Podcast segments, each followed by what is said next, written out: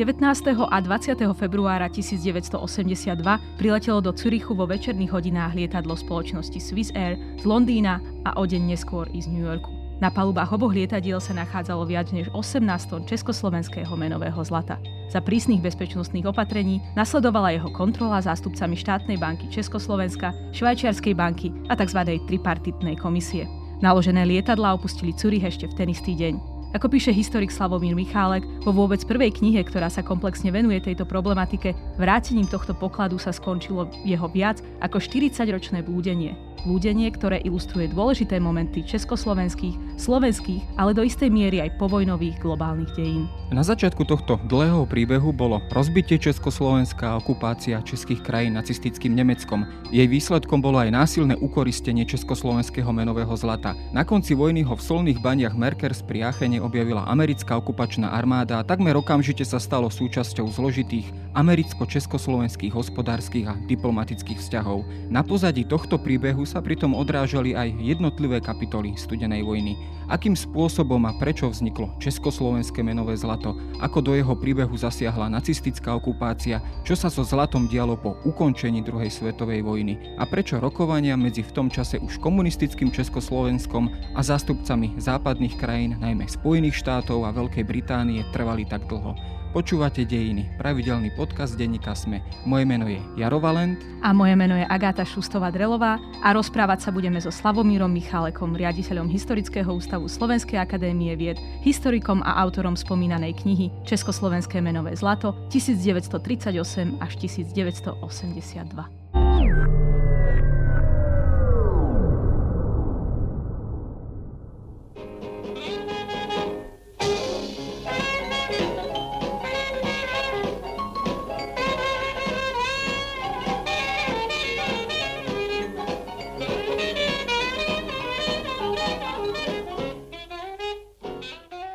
Roky 1938 až 82 to je naozaj dlhá doba a tento príbeh mal svoju určitú gradáciu a odohrával sa vlastne na pozadí širších vzájomných vzťahov Spojených štátov a Československa, ale aj vlastne toho západného sveta a sovietského bloku, keď by sme tam takto zaradili Československo. Ale na začiatok e, treba si posluchačovi vysvetliť, keď hovoríme o československom menovom zlate, o čom konkrétne hovoríme, čo znamenalo menové zlato, čo si posluchač pod tým môže predstaviť.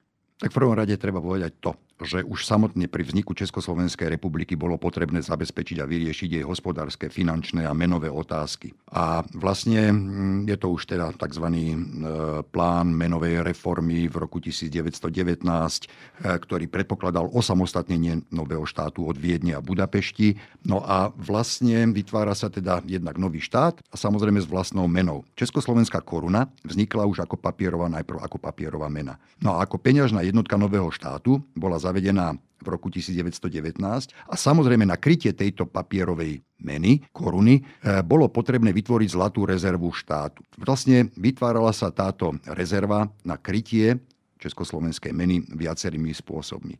Hlavným bol nákup zlata, No a ďalším zdrojom, hlavne v rokoch 1919 až 1924, bola likvidácia a delimitácia Rakúsko-Uherskej banky, čo predstavovalo až 12,4 tony zlata. Tam vlastne chcem povedať to, že samozrejme tie prvé e, rezervy štátu, oni boli veľmi nízke, hlavne v tomto počiatočnom období a nabúrava to trošku taký stereotyp, že tá známa zbierka prvá a druhá v 19. a 23. roku, že vlastne takto ako keby sa vytvorila tá zlatá rezerva štátu. To nie je pravda, to malo skôr psychologický, alebo dá sa povedať taký, skôr taký deklaratívny mm, význam. Jednoducho práve výborné hospodárenie republiky, nákup, predaj cenných kovov a samozrejme predaj uhlia a tak ďalej. A samozrejme aj e, časť tohoto zlata po bývalom Rakúsko-Uhorsku. To je niečo, čo vlastne sa prvýkrát vytvára táto zlatá rezerva. Samozrejme, ten proces vzniku a fungovania zlatej rezervy.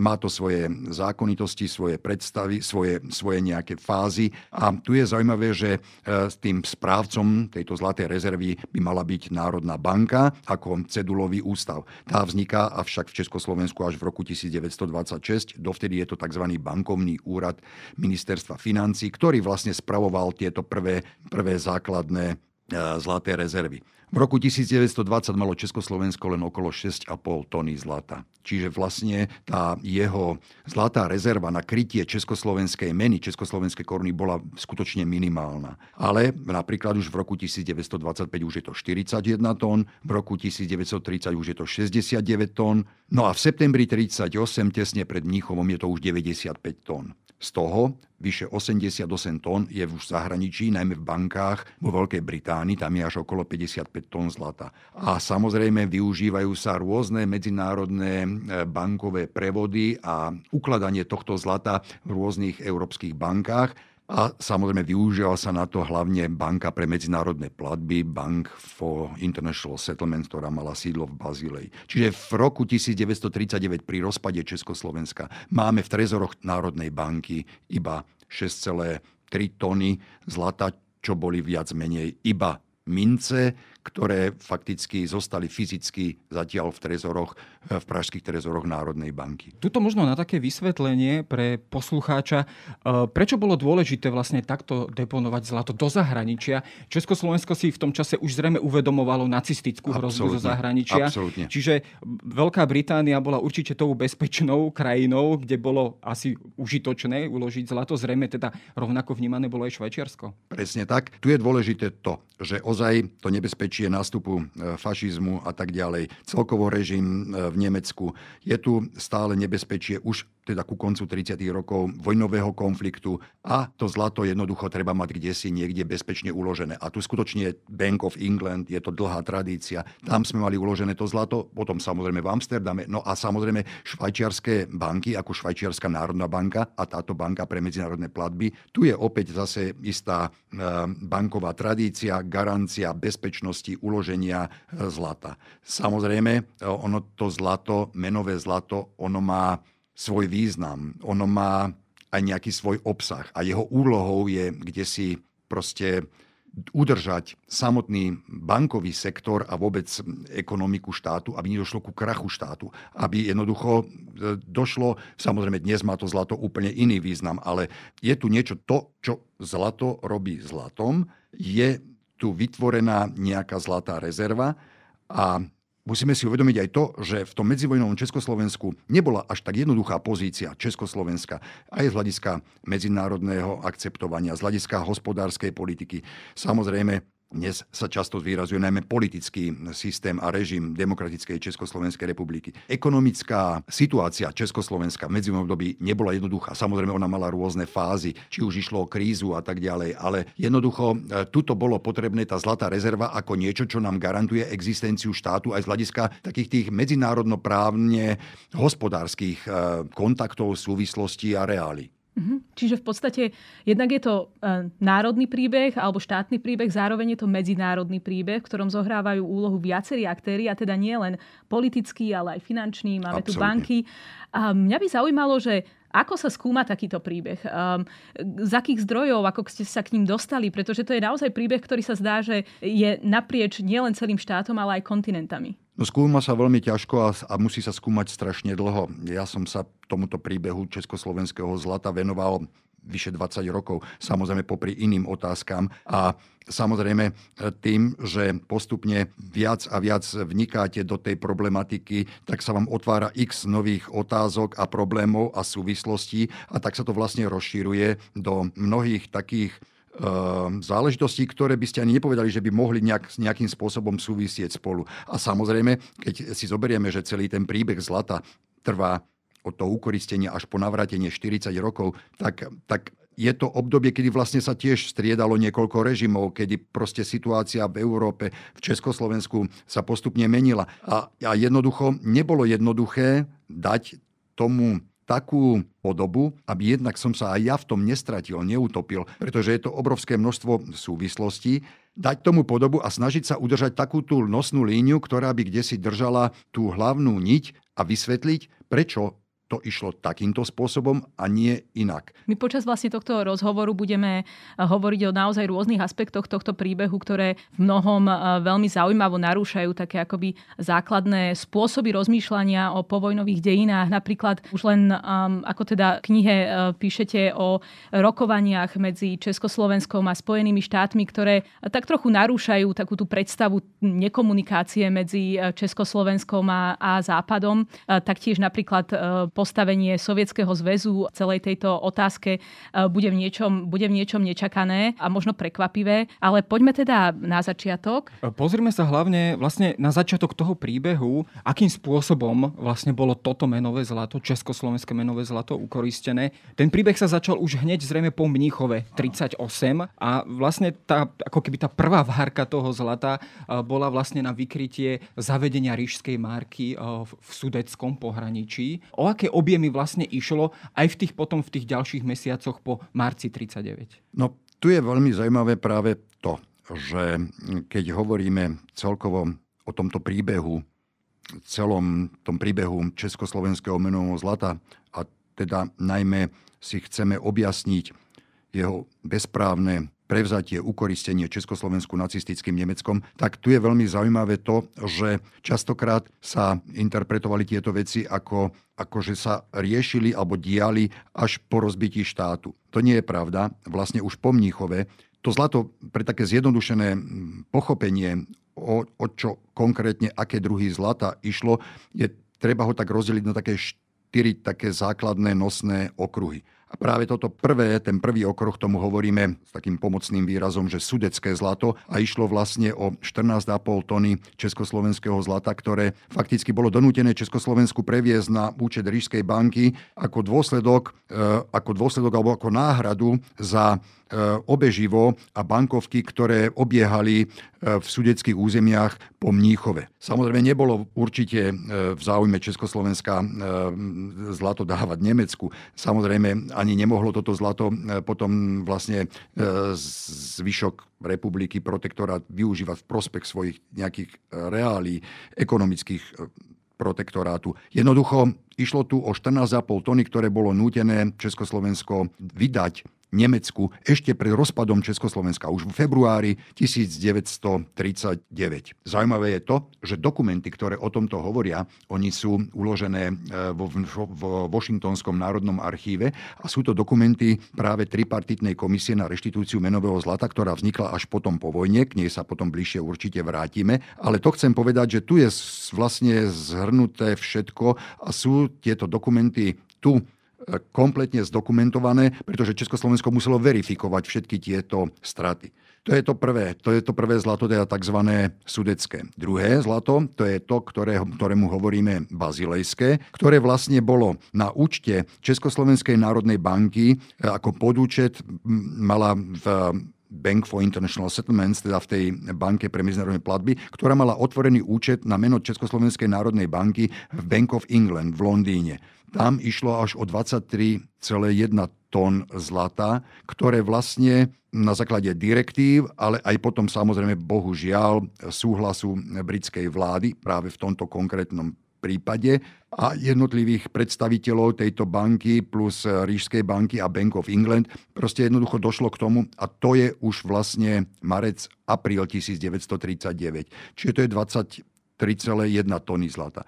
Tretí taký okruh, to je tzv. autonómne zlato, ktoré vlastne slúžilo pôvodne na to, že mali ho zbrojovka a škodovka ako, ako vo svojej držbe, hoci bolo majetkom štátnej banky, Československej národnej banky, aby mohli realizovať medzinárodné obchody. Proste kryli týmto zlatom svoje medzinárodné obchody. Tam boli presne stanovené e, predpisy štvrťročne, ako musela vykazovať je zbrojovka aj škodovka Československej národnej banke, všetky pohyby tohoto zlata. Čiže to je asi 1,1 tony. No a štvrtý okruh, to je vlastne jún 1940, kedy vlastne nemecká rížská banka, nemecké úrady donútili protektorátnu vládu a vlastne e, už v tom čase banka banku e, pre Čechy a Moravu, protektorátnu banku pre Čechy a Moravu, Národnú banku pre Čechy a Moravu so sídlom v Prahe, aby 6,3 tony zlata, tých zlatých mincí, z dôvodu akoby bezpečnosti nedostatočnej previedli fyzicky práve do, e, do depozitu Rížskej banky práve v Berlíne. Čiže vlastne dohromady máme 45 tón aj nejaké drobné tohoto zlata. No a to je práve suma, ktorú si potom aj Československo už na konci alebo po vojne nárokovalo, ako teda odškodenie alebo navratenie eh, tohto tohto menového zlata. Predsa len ale skúsme opäť aj na také vysvetlenie si objasniť, do akej miery to zlato bolo fyzicky prítomné v ano, Nemecku a do ano. akej miery to bola len položka na účtoch. Ano, ano. To sú pomerne zložité veci a pre laika ťažko pochopiteľné. Teda o akých objemoch hovoríme, keď hovoríme o fyzickej prítomnosti e, toho československého ukoristeného zlata a, a o akej sume hovoríme o o, o jednoducho položkách, ktoré, ktoré svietili vlastne na, na účte v Anglicku. No, ono to je dosť zložité vysvetliť eh, aj pre možno ekonóma, bankára, historika, zaoberajúca sa hospodárskymi finančnými otázkami. Nebolo jednoduché skutočne pochopiť celý ten mechanizmus prevodov z rôznych účtov eh, na jednotlivé podúčty. A samozrejme, tam je dôležité to, že keď hovoríme o ukoristení zlata, tak si vždy myslíme, že sa naložilo niekde do nákladných aut a že sa previezlo niekde inde. No práve okrem jedine tých 6,3 tony tých zlatých mincí, ktoré išli priamo z toho, e, z toho depozitu, z toho trezoru Pražskej národnej e, banky do depozitu Rížskej banky vo Frankfurte nad Mohanom, e, pardon, v Berlíne, tak jednoducho tam okrem tohoto všetky tieto pohyby a zmeny sa fakticky diali len akoby nie že virtuálne, proste boli prevody na účty. Oni tie tehly, zlaté tehly, napríklad československé so svojimi značkami, oni ostali v Bank of England, len neboli už na účte Československej banky, ale boli na účte Rížskej banky. Čiže fakticky Československo ich akoby nemalo, boli odpísané z toho účtu, nemohlo samozrejme s nimi disponovať, no a disponovala s ním Rížska banka. A toto nebol prípad len Československa, ale aj ďalších krajín,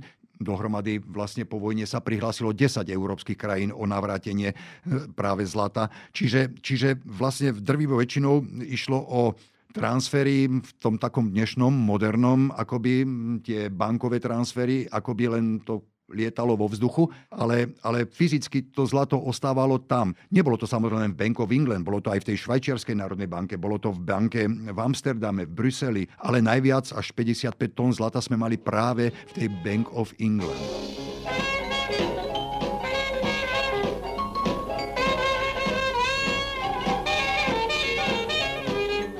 Práve tuto sa objavuje tá scéna, ktorú, som, ktorú sme načrtli aj na začiatku, teda prichádzajú americké vojska, objavujú v solných baniach pri Achene obrovské množstvo zlata, ukoristeného nacistami počas druhej svetovej vojny. A pred nimi vlastne vyvstáva tá otázka, vedeli, že to je ukoristené zlato z celej Európy. Ako urobiť to správne, spravodlivé rozhodnutie a rozdeliť to zlato medzi všetky tieto okupované krajiny? Bolo v Československo v tomto smere nejakou výnimkou malo dobre zdokumentované zdokumentované to zlato, že vedelo presne identifikovať množstva zlata, alebo jednoducho bolo odkazané na to, na, na rozhodnutie spojencov? Američania mali tendenciu jednak to zlato celé urobiť jeden globálny balík. Oni mali tzv. Fed, teda e, bol to depozitár e, zahraničných mien, ktorý sídlil v čase ku koncu druhej svetovej vojny vo Frankfurte. Tam sa previezlo všetko toto zlato z toho Aachena, z toho Merkers. To zlato našli samozrejme niekedy okolo 12.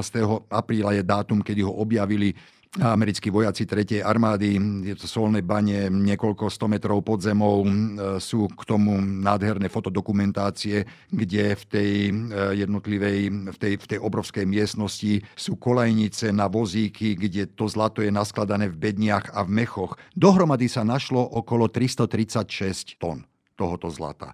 Samozrejme, keď ku koncu vojny e, toto zlato objavili, Ináč bol to paradoxný príbeh, ako vôbec sa to našlo. Ano, nebolo to nájdené náhodne. Oni cieľene išli tam, lebo mali informácie, že tam e, pred e, ústupom nemecké vojska odvážali veľké množstvo na nákladných autách nejakých tovarov, nejakých bedniach. A jednoducho, keď, sa to celé obja- keď to celé objavili a vyviezli do toho Frankfurtu, tak, tak vedelo sa, že oraj, tak je tu, je tu okolo tých 336 tón, vedelo sa zároveň, že to zlato ešte určite nejaké, lebo nebolo to len v tom Merkers, áno, to nebolo len zlato, to boli cenné obrazy, to boli mm, korunovačné klenoty, mm, to bolo proste xx rôznych tovarov, ktoré, mm, dá sa povedať, neboli len v podobe minci a, a bankoviek, lebo bolo tam aj obrovské množstvo bankoviek rížských mariek a plus teda tých zlatých tehal.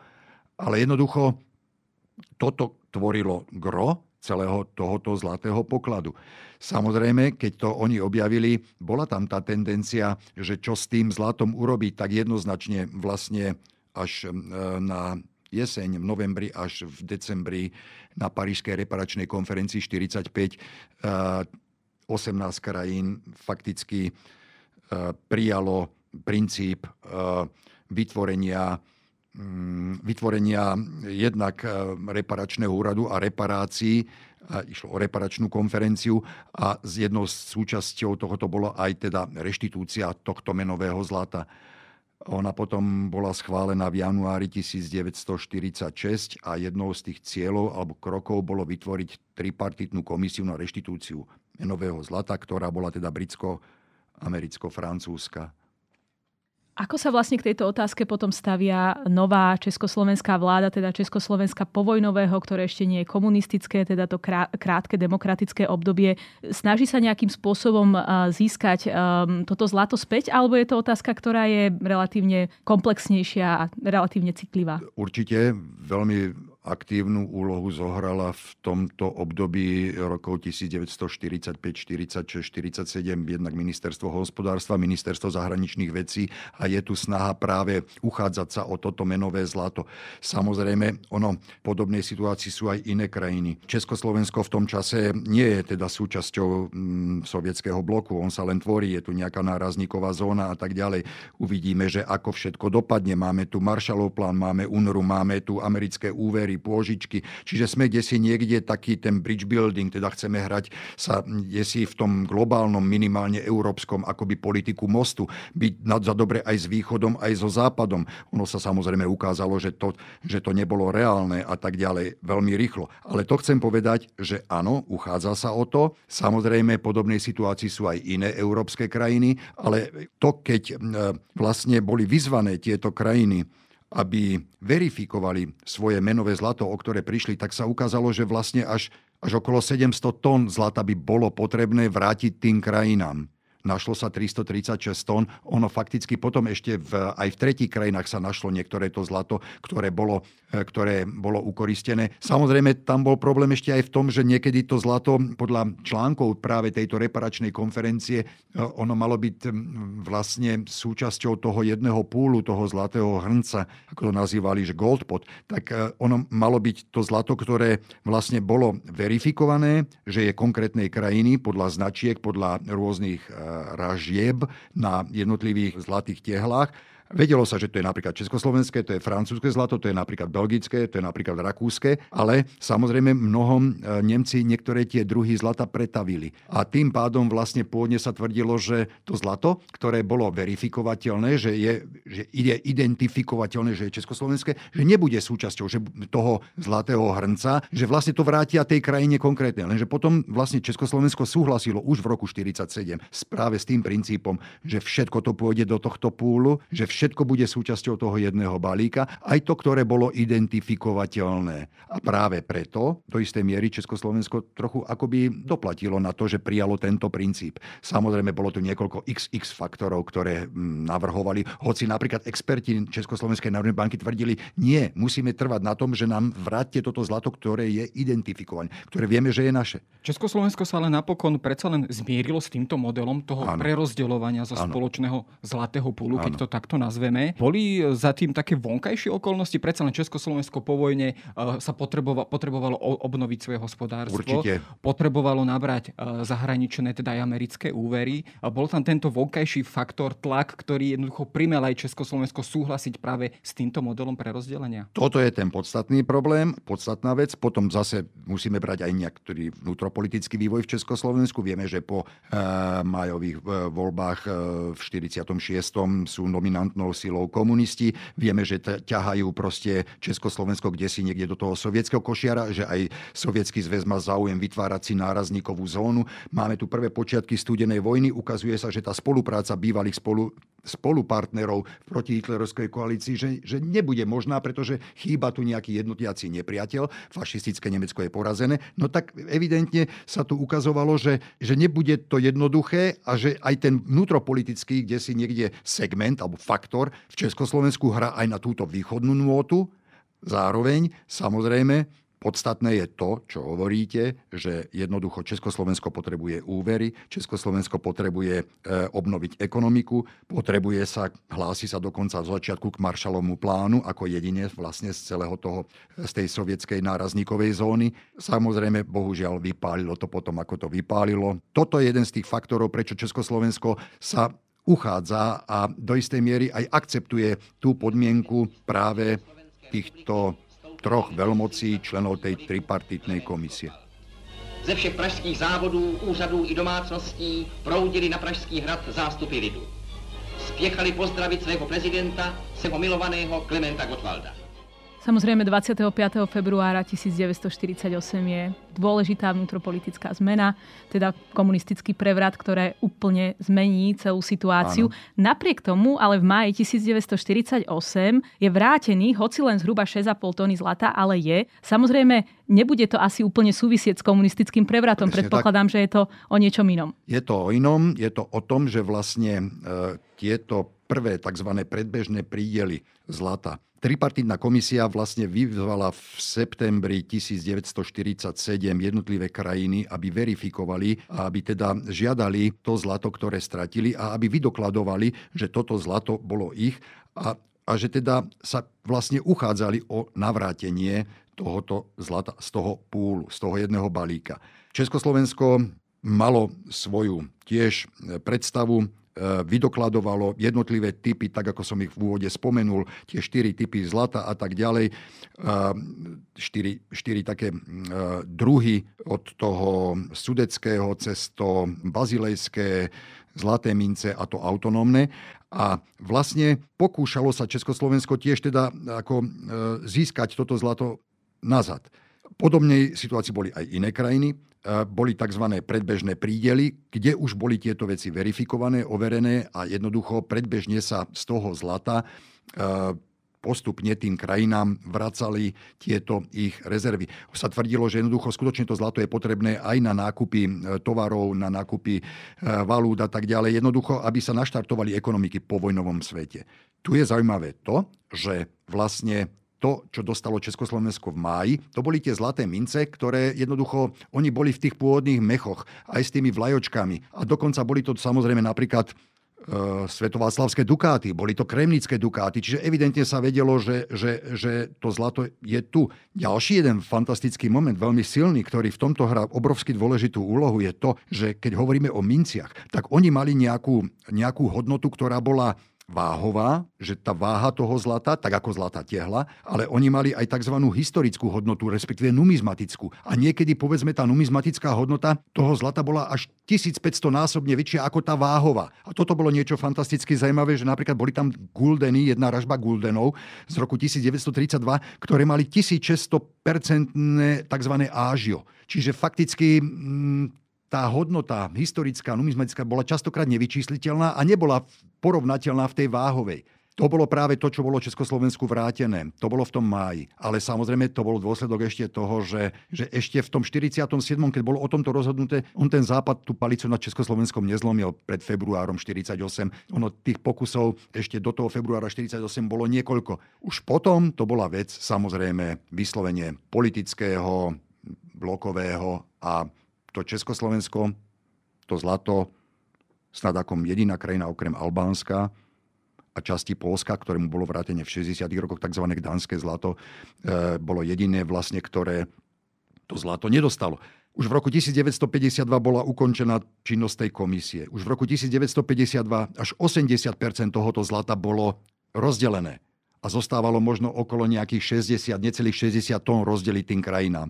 A Československo, zrazu vidíme jedna tretina, 18,4 tony, ale kvotná časť zostáva blokovaná. Až teda do toho roku 1982.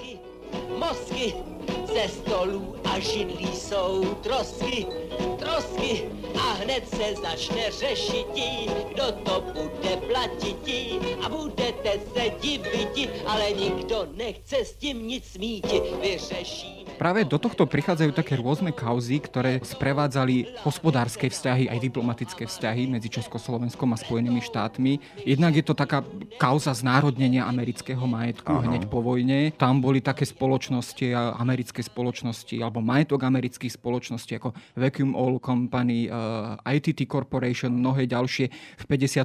to bolo, myslím, dokonca IBM. Kauza širokopásovej uh, valcovne, ktorú síce Banská hutní akciová spoločnosť Střinca kúpila, ale vlastne nemohla ju vlastne ano, dostať ano. Eh, pre uvalenie vlastne akéhosi embarga ano, obchodného ano, ano. pre krajiny eh, sovietského bloku. A takto by sme mohli pokračovať. Využívala americká strana práve tieto kauzy ako takú tú palicu vlastne na Československo, alebo, ako, alebo opačne vlastne eh, práve Československé menové zlato na vynútenie si vlastne týchto starých pohľadávok? To je práve to. Je to isté kladivo práve celej tejto americkej administratívy voči Československu.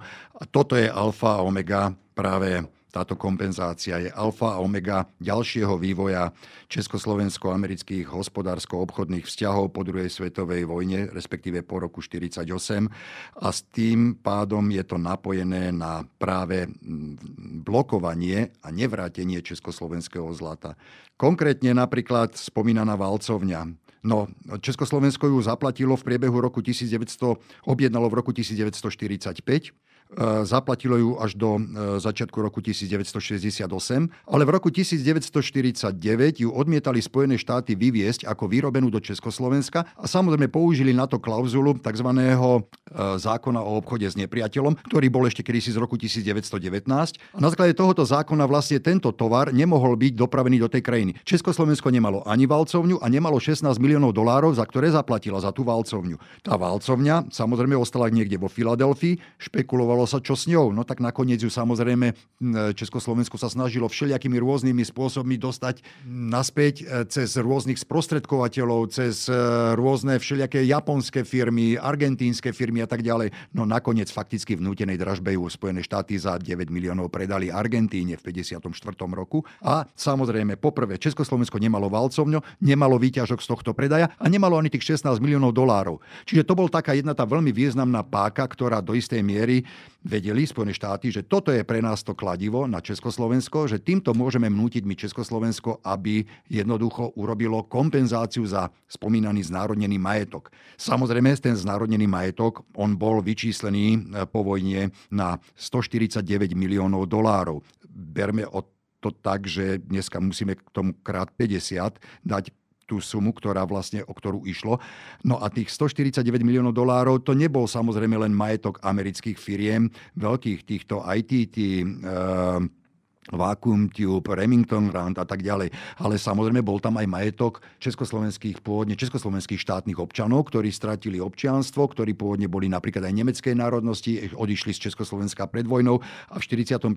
6. sa žiadalo im, aby dostali naspäť toto zlato. Boli to rôzne napríklad nemecké firmy, ktoré pôvodne boli americké, áno, a počas druhej svetovej boli zase v nemeckých rukách. Napríklad IG Farben, predtým to bolo Dynamit Nobel, predtým to bola časť, tam mala akcií americká firma.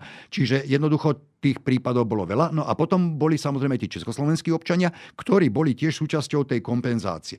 Tá kompenzácia opäť to je niečo, čo je tou alfou a omegou ako sa budú odvíjať ďalšie ostatné vzťahy medzi Československom a Spojeným štátom. A teda, či Československo to zlato dostane alebo nedostane.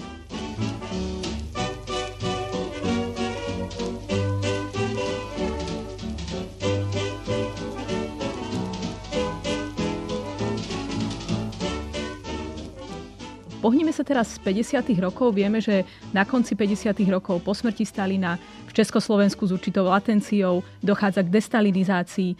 Premieta sa toto uvoľnenie nejakým spôsobom do rokovaní medzi Československom a Spojenými určite štátmi? áno. A zaujímavé je, že vlastne tie rokovania o kompenzácii o zlate, oni viac menej akoby skončili v tom roku 1949. A fakticky až druhé, na začiatku druhej polovičky okolo roku 54 začínajú tie rokovania tak intenzívne z československej strany. Je tu veľmi veľká snaha práve e, dostať to zlato naspäť. Ono má svoju samozrejme aj ekonomickú, finančnú hodnotu, ale v prvom rade išlo aj o imidžovú vec. Áno, je to niečo, čo Československo stratilo v dôsledku nemeckej okupácie. Je to niečo, čo Československo bolo na strane protihitlerovskej koalície. A zrazu jemu nie je vrátené to zlato, to, ktoré je poškodené a je vrátené napríklad Rakúsku alebo Taliansku, dokonca iným krajinám, ktoré, ktoré proste ani neprešli tým zlatým púlom. Nakoniec celé sa to vlastne celé začne rozhýbavať práve v roku 1954-55. Rokovania pokračujú expertov a to vlastne ústí v roku 1961 do takého podpisu parafovania dohody práve o vyriešení všetkých týchto tzv. otvorených hospodárskych a finančných otázok medzi Československom a USA. Čiže na jednej strane máme to, čo má Československo zaplatiť, na druhej strane to, čo má Československo od USA dostať. Na jednej strane teda máme zlato, máme tam valcovňu, máme tam rôzne veci, na druhej strane máme kompenzáciu, vrátiť majetok americkým občanom, máme tam samozrejme ďalšie veci, ako napríklad nesplácanie amerických úverov povojnových. To boli obrovské peniaze, že išlo o úvery na nákup prebytkov americkej armády po vojne, išlo o rôzne ďalšie iné úvery, pôžičky a tak ďalej, ktoré boli v niekoľko desiatkách miliónov dolárov, ktoré nesplácalo. A Československo nesplácalo ani úroky z úrokov. A to obrovsky narastalo. Samozrejme, toto je proste niečo, čo sa potom dochádza k tomu, že, že v roku 1964 je už aj dokonca parafovaná takáto dohoda, lenže tá dohoda nakoniec fakticky nebola podpísaná, nebola zrealizovaná práve v tom roku 1964 v prvom rade, pretože jednoducho americká strana vyhodnotila celý tento e, vyrokovaný nejaký konsenzus, e, vyhodnotila ako pre Spojené štáty ekonomicky nevýhodný. Samozrejme, Československo mm, naviazalo stále navrátenie zlata aj na navrátenie spomínanej doložky najvyšších výhod. Toto bola jedna obrovská alfa omega práve doložka najvyšších výhod. My sme jednoducho nevedeli tie tovary umiestniť na západných trhoch. A e, tu sa ukázalo, že bez tej doložky najvyšších výhod je Československo odkázané vyslovene len na východné trhy, ale nebude mať dolárové zásoby na to, aby nakupovala suroviny aj na západe, technológie. Takže jednoducho tento celý proces, dá sa povedať, ako by sa naštartoval tej postalinskej ére, aj na začiatku 60 rokov, kedy hovoríme o nejakom prediari v Československu, kedy hovoríme o istom uvoľnení postupnom, čo samozrejme vyústí potom v 68. do toho, do čoho to vyústilo, do invázie a teda potom do ďalších krokov, ktoré k tomu viedli, kedy fakticky dá sa povedať, opäť na isté obdobie sa celá táto otázka, táto problematika zablokovala. Tu možno trošku ako keby opomíname Sovietský zväz, tu sa ponúka uh, otázka, áno. predsa len zasahovalo do, do týchto rokovaní, ako keby z tej československej strany a práve Sovietský zväz, predsa len sme boli vo východnom áno. sovietskom bloku, alebo do akej miery potom, ak by sme to otočili opačne túto otázku, do akej miery to Československo naozaj už vystupovalo samostatne, možno aj naozaj tvrdo v tých rokovaniach? No, Paradoxne budú možno viacerí prekvapení, ale ja to viem zdokumentovať na základe prameňov. Skutočne v tejto jednej otázke, v tejto problematike fakticky sovietský zväz nechal Československo úplne ľadom skladom, jednoducho nezasahoval do týchto otázok. Je zaujímavé, že samozrejme otázka je, že prečo. Prečo vlastne teda Spojené štáty mali tu na voľnú ruku? Prečo e, otázka e, zlata nebola záležitosťou Sovietskeho zväzu? No tu sa treba vrátiť už do postupinskej konferencie, kde fakticky Sovietský zväz mal nárok na e, zo, z nemeckého svojho pásma na vojnovú korisť. Čas Československa, čas Fínska, čas Maďarska a tak ďalej. Proste z tých krajín, ktorým prešiel vlastne teda čižma sovietského vojaka. Jednoducho bolo to niečo, dokumenty hovoria o tom, že jednoducho Sovietský zväz do toho nezasahoval. Zaujímavé je, že Československá strana sa snažila involvovať, zahrnúť Sovietský zväz do tohoto, aby im pomohol v tým rokovaní Spojenými štátmi. Lenže pre Sovietský zväz v 50. hlavne 60. roky, hlavne 60.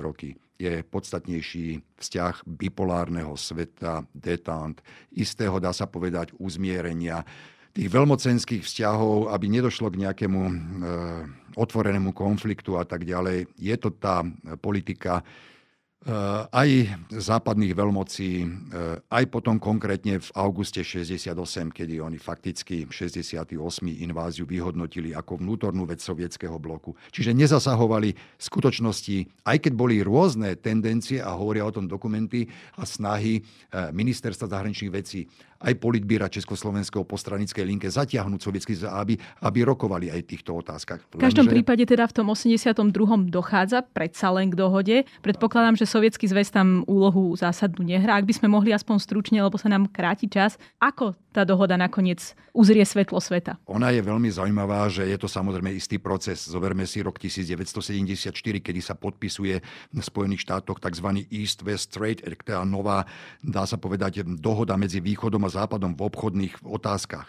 Áno, a teraz je tu v tomto, e, v tomto zákone, respektíve v tomto, v tomto celom procese prijatia tohoto zákona, je tu zrazu jeden dodatok, ktorý hovorí o tom, že no, Československo nebude môcť dostať ani doložku najvyšších výhod, ani nebude mať toto zlato vyriešené, dokiaľ nevyrieši opäť kompenzáciu. Rok 1980 je absolútne zlomový. Nástup e, novej administratívy e, prezidenta Ronalda Reagana, ktorá fakticky vyslovene tvrdým tlakom, samozrejme aj s použitím rôznych senátorov, kongresmenov, kongresu. Viete, v americkej administratíve sú dve centrá moci. Jedna je kongres a druhá je akoby vláda, respektíve povedzme prezident, respektíve State Department, keď hovoríme o vonkajších medzinárodných vzťahoch. A jednoducho tým najsilnejším faktorom je kongres a konkrétne v tejto otázke Československo-americkej dohody o vysporiadaní všetkých otvorených hospodárskych finančných otázok, teda aj kompenzácií, aj zlata a tak ďalej.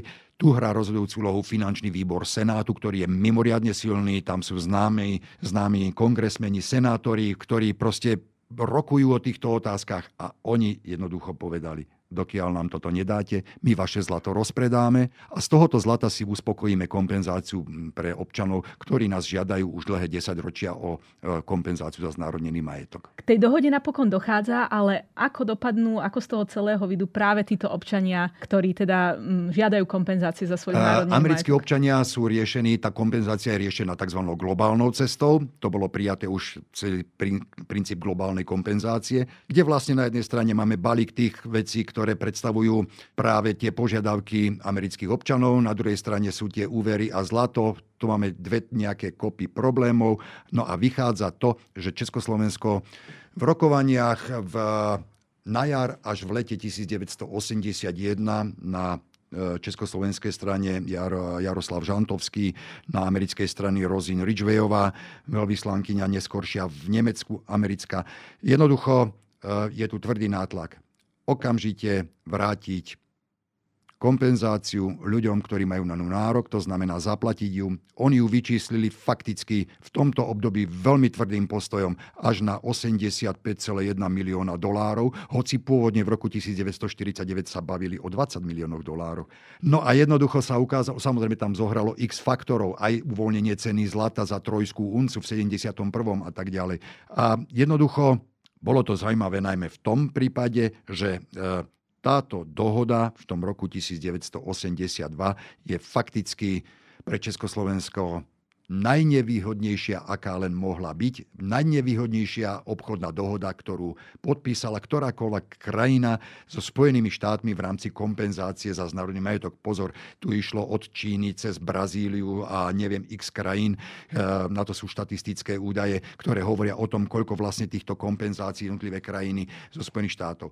A teda hovorí sa, že to je tzv. 100 centov za dolár. To znamená, že ostatné krajiny, napríklad Polsko, Maďarsko, platili 25-30 centov za dolár. To znamená, že e, fakticky za 1 dolár stratený dostali oni kompenzáciu približne 20 centov. Československo malo 100 centov za dolár. Čiže fakticky toľko to Československo špekulovalo, toľko presolilo všetky tie svoje požiadavky. Hralo sa na absolútny akože veľkého hráča zahraničnej politiky a medzinárodných vzťahov. Až nakoniec jej Slovensko bolo donútené, pretože to zlato chcelo naspäť. Ono to bolo imič, to zlato jednoducho malo samozrejme už aj podstatne iný ekonomický význam. Ak v roku 1945-46 malo to zlato tých 18,4 tony, alebo v tom 48.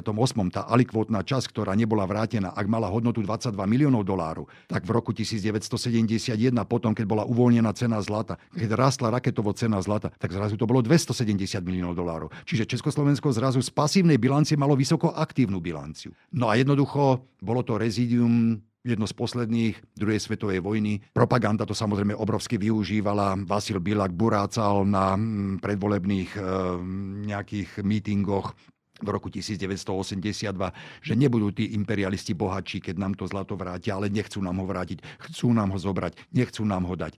A jednoducho kompenzácia za znárodnený majetok je niečo, čo je pre americkú administratívu alfou a omegou keď nám to vrátite, prosím, bude. Samozrejme, ani tým samotným podpisom tej dohody 29. Eh, januára 1982 za Československo minister zahraničných vecí Bohuslav Kňopek, za Spojené štáty veľvyslanec Jack Matlock. Ani týmto sa tá otázka úplne nevyriešila. Tá otázka, ako to vlastne vyústilo aj s tými ľuďmi, ktorí žiadali kompenzáciu tými americkými štátnymi občanmi, to je už niečo, čo treba dohľadať v ďalších dokumentoch. Existoval v Spojených štátoch amerických od roku 1949 komisia pre urovnanie zahraničných pohľadávok, kde až okolo 4, vyše 4 tisíc žiadostí československých občanov a firiem pôvodne amerických žiadalo kompenzáciu. Nakoniec boli uznaní vlastne 2630 týchto žiadostí a oni fakticky dostali prerozdelením alikvótnu časť práve e, v potom roku 1982. Ale to už riešilo ministerstvo vnútra, respektíve táto, táto americká agentúra. To je samozrejme už aj priestor aj ďalší výskum, ale na tejto debate a takisto aj na tejto knihe, ktorú ste vydali, sa dá vlastne pozorovať, že medzinárodné vzťahy alebo bilaterárne vzťahy sa neodohrávajú len na tej oficiálnej najvyššej diplomatickej úrovni, ale aj na tej hospodárskej. Množstvom veľkých problémov, tá komplexnosť je mimoriadná a, a s týmto rozhovorom sme túto komplexnosť aj bežnému poslucháčovi trochu predstavili. Ďakujem, dnešným hostom bol Slavomír Michalek.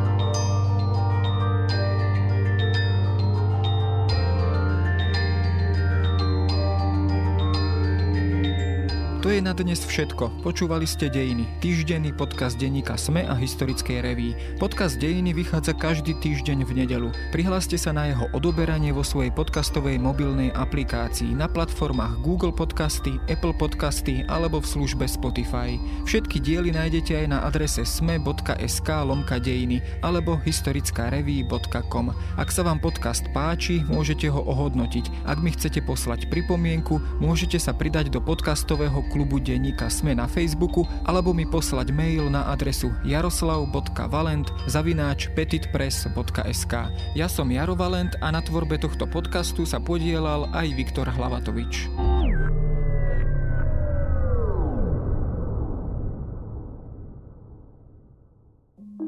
Volám sa Barbara Mareková a v denníku ZME pre vás robím podcast Ľudskosť o tom, ako na naše mentálne zdravie vplýva rodina a spoločnosť. S odborníkmi a odborníčkami rozoberám, ako sa v rodinách dedí trauma a ako sa dá v dospelosti uzdraviť. Ale rozprávam sa aj s ľuďmi, ktorí vyskúšali terapiu a zaujíma ma aj celospoločenský pohľad, ako sa menia slovenské rodiny alebo ako sa v našej spoločnosti cítia Rómky, Rómovia či ľudia, čo sú kvír. Poďte sa učiť spolu so mnou, ako lepšie rozumieť sebe, ale aj ľuďom okolo nás. Podcast Ľudskosť vychádza každý štvrtok vo všetkých podcastových aplikáciách.